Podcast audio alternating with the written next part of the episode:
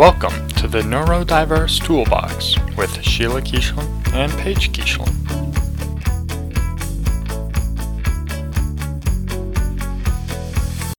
Good afternoon, Paige. Hello.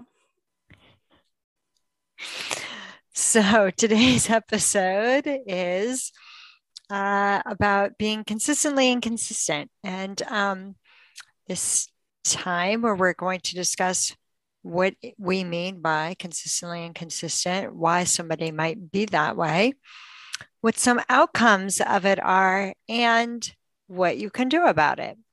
So, Paige has been doing lots of research. So, Paige, what do we mean by consistently inconsistent?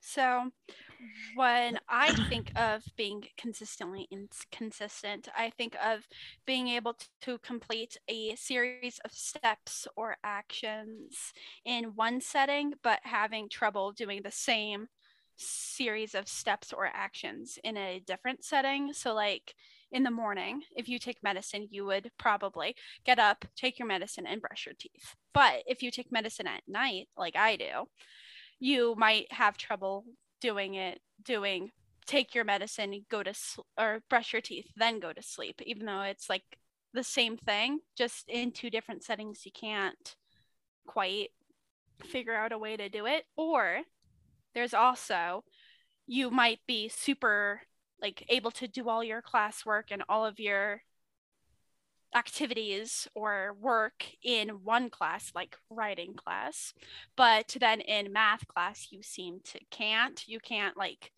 focus and do the work that you're supposed to do so it you're consistently being inconsistent right? So when I think about it, um, I think of Ari Tuckman, who I think was the first psychologist that I heard talk about being consistently inconsistent. He was um, a teacher in a class that I did. Um, but he's also an author and a podcaster. So if you don't know who Ari Tuckman is, you can look him up. He's pretty well known in the ADHD community. Um, but I also think of it as being like,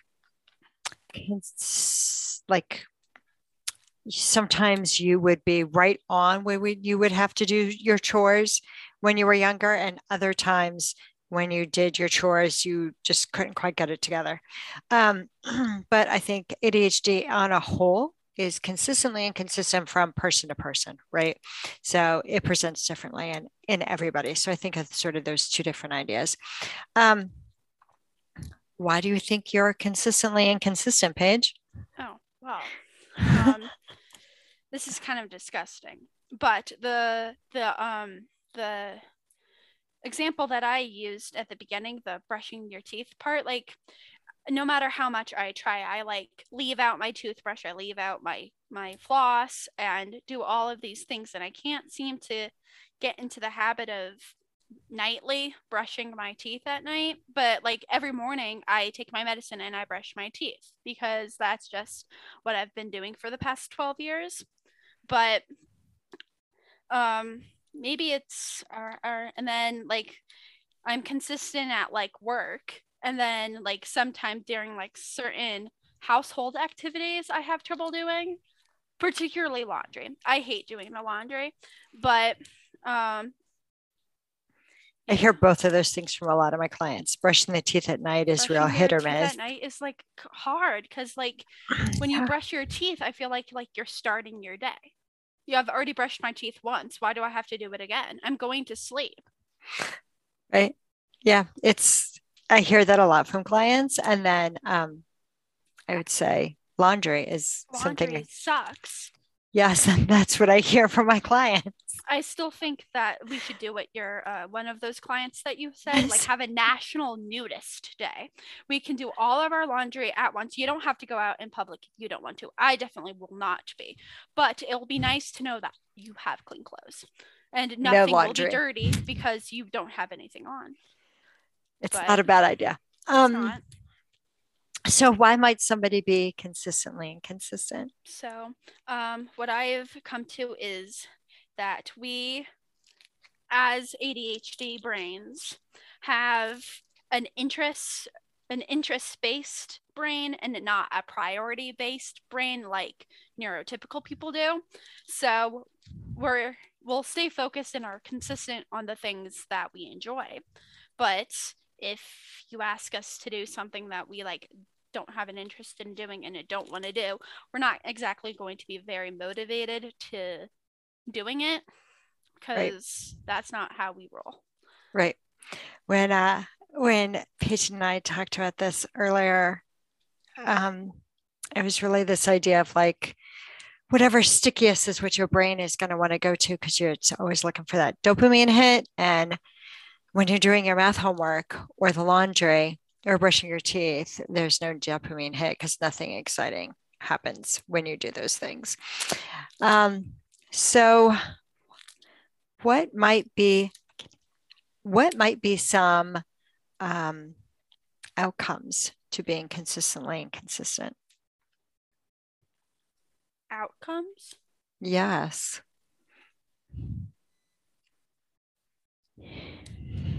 What might you find out about yourself? From being consistently inconsistent. Mm-hmm. The islands of competency. Yeah. Okay. Um, islands of competency, which is this idea proposed by Robert B. Brooks, who's a doctor, a, some form of PhD person.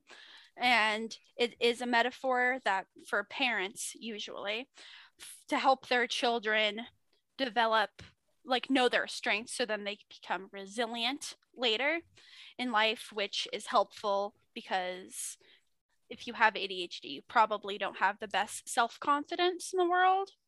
So, knowing your strengths and knowing that you're good at certain things is good for one's one's thing. But when I was doing the research, a lot of it was for children because it's really something that like you learn in childhood, but that's not always necessarily the case if you're particularly if you're a woman with ADHD, you won't learn you have ADHD until you're maybe like 30 or something.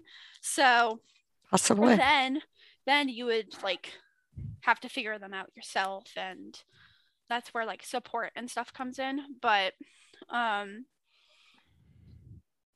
it helps children learn where they succeed. So then if they know that like if they fail they know like oh i don't just suck at life because i'm good at these other things you don't have to be good at everything and it helps build confidence and resilience uh-huh.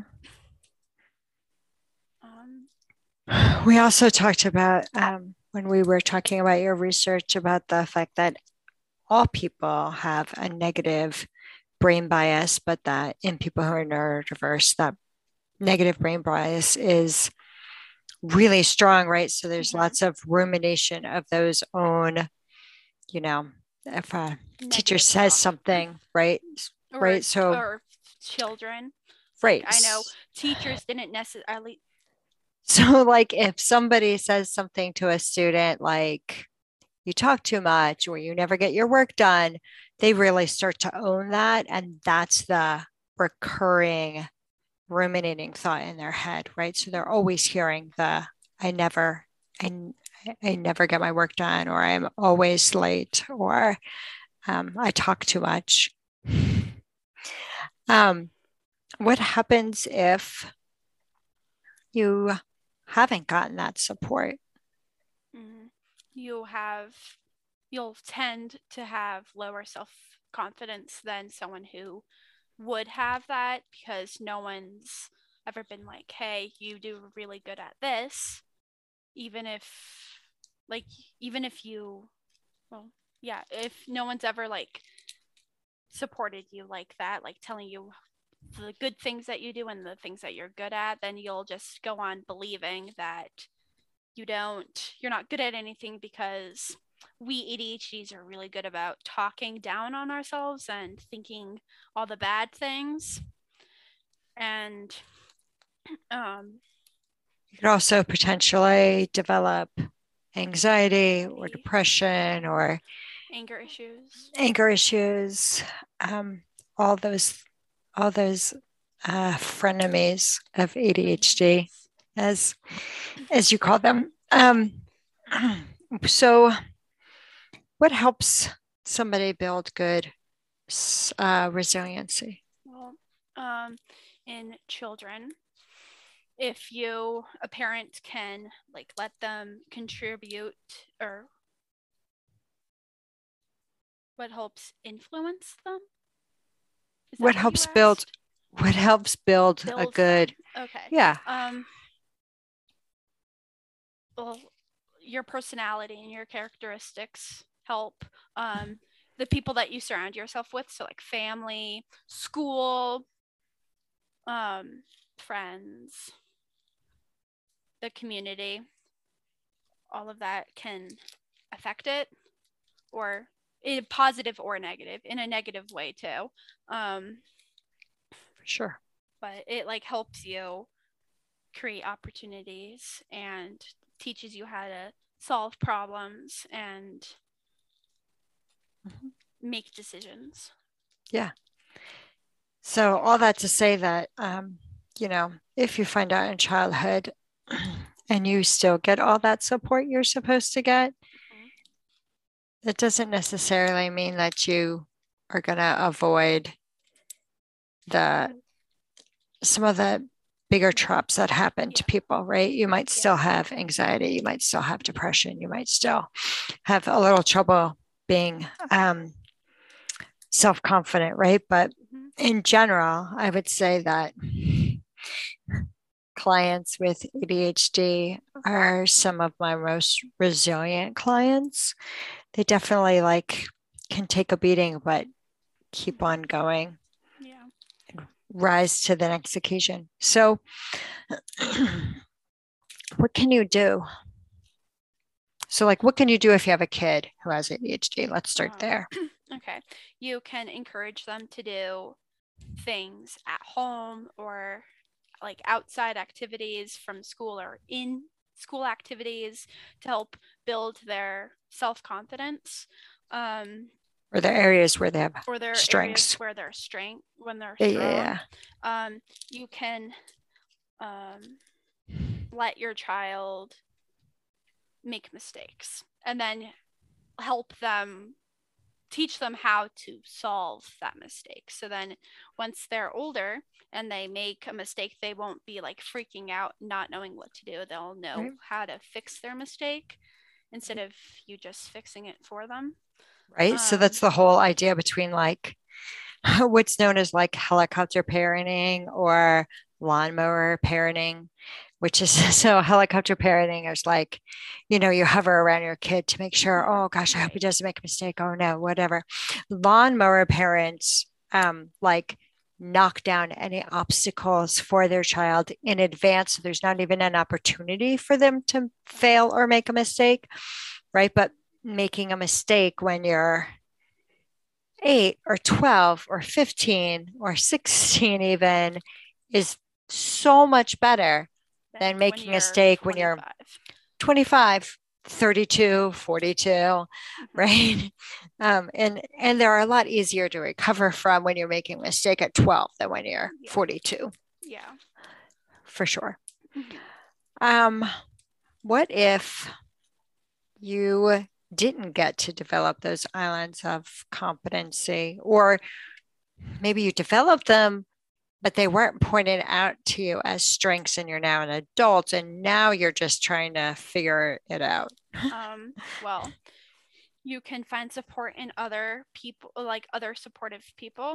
It doesn't mm-hmm. necessarily have to be family. Um, there are tons of communities out there like on facebook and stuff where you can go to the people who have adhd and we support each other um, you can go to a friend, you can talk to a therapist, or um, you can just like surround yourself with supportive people.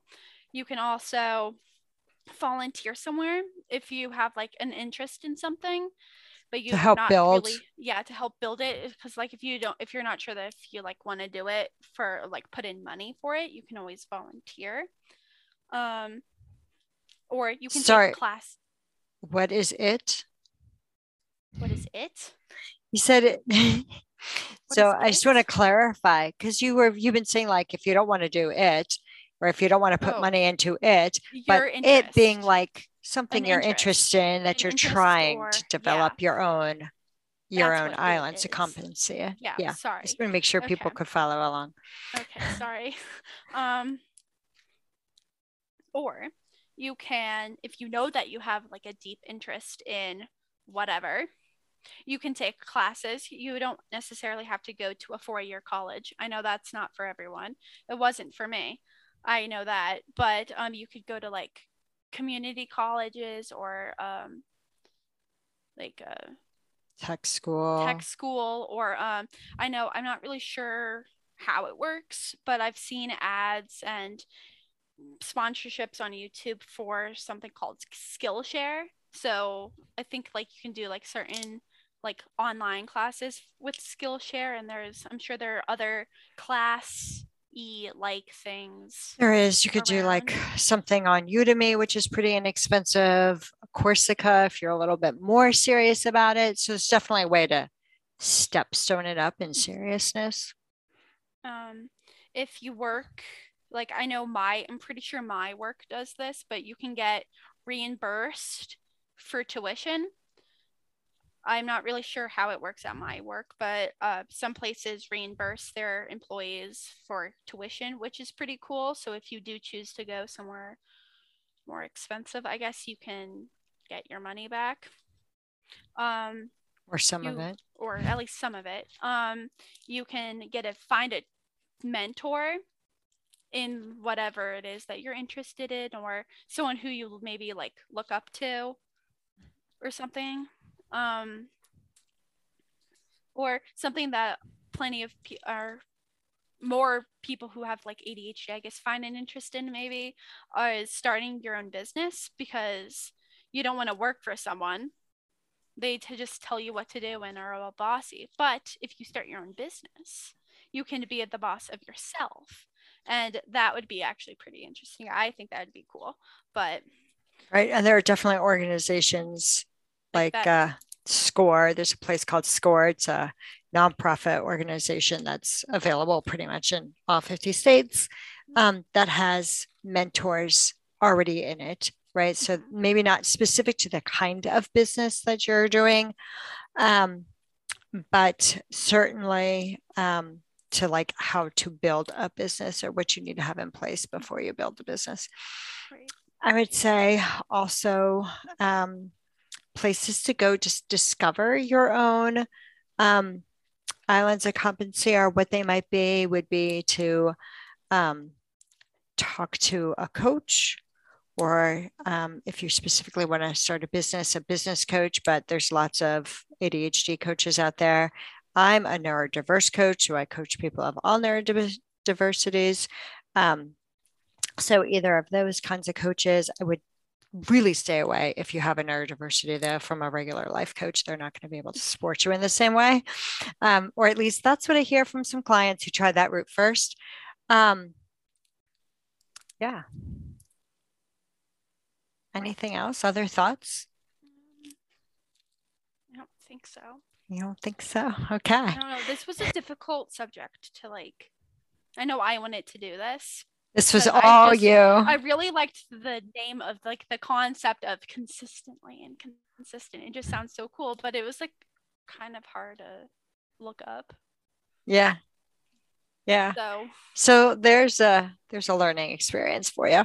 Um, Thank you for listening. If you wanted to coach with me, see my information at bigbangcoaching.net.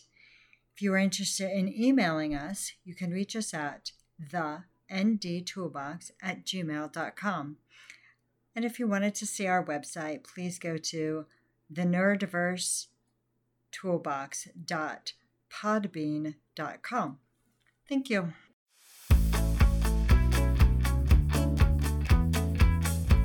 Thank you for listening to the Neurodiverse Toolbox.